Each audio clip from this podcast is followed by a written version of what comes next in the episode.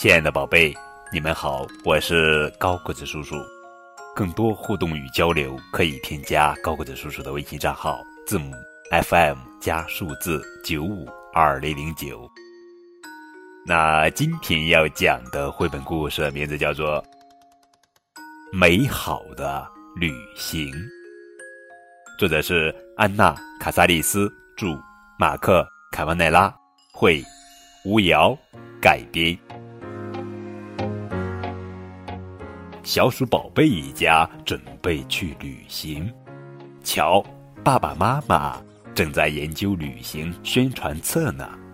小鼠宝贝的妹妹丽丽兴奋的咯咯笑个不停，可是小鼠宝贝一点也不高兴。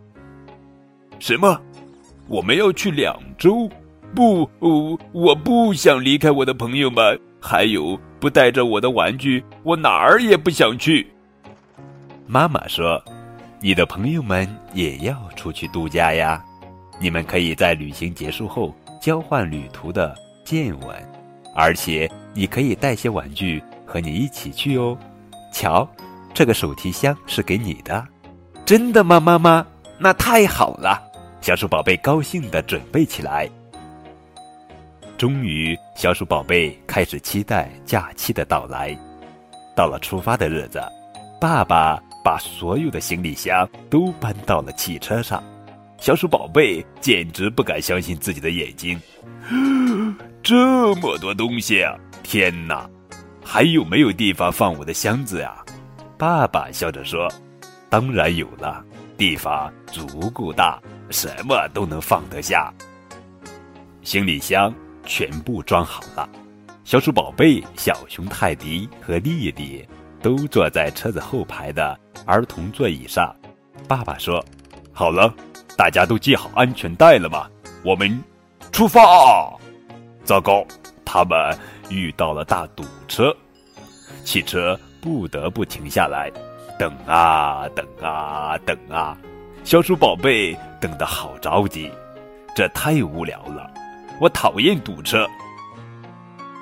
汽车终于开动了，大家又饿又累。爸爸说：“我们尽快找个地方休息。”哇，真的，他们找到了一个完美的休息点。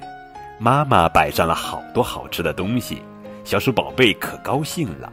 哇，在外面吃饭真香！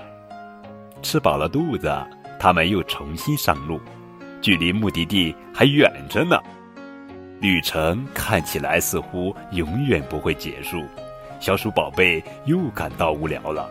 他想念他的好朋友们，不过傍晚的时候，他们终于到达目的地了。妈妈笑着对他说：“你想不想先去房间里看看？”哇，这个主意不错！小鼠宝贝提着自己的箱子朝房间跑去。小鼠宝贝好奇的四处打量：“我应该睡在哪里呢？”爸爸说：“宝贝。”你就睡那张小床，就在我们的大床旁边。什么？小鼠宝贝兴奋的喊道：“太棒了！我们一家人可以睡在一个房间里了，度假简直太棒了！”这一天的旅程可真是够累的。现在，小鼠宝贝一家终于可以休息了。哦，还不行，他们还没吃晚饭呢。在餐厅里。服务员给他们端上了意大利蔬菜浓汤，看起来好奇怪。我我可不想喝这个。小鼠宝贝皱了皱鼻子，这讨厌的假期。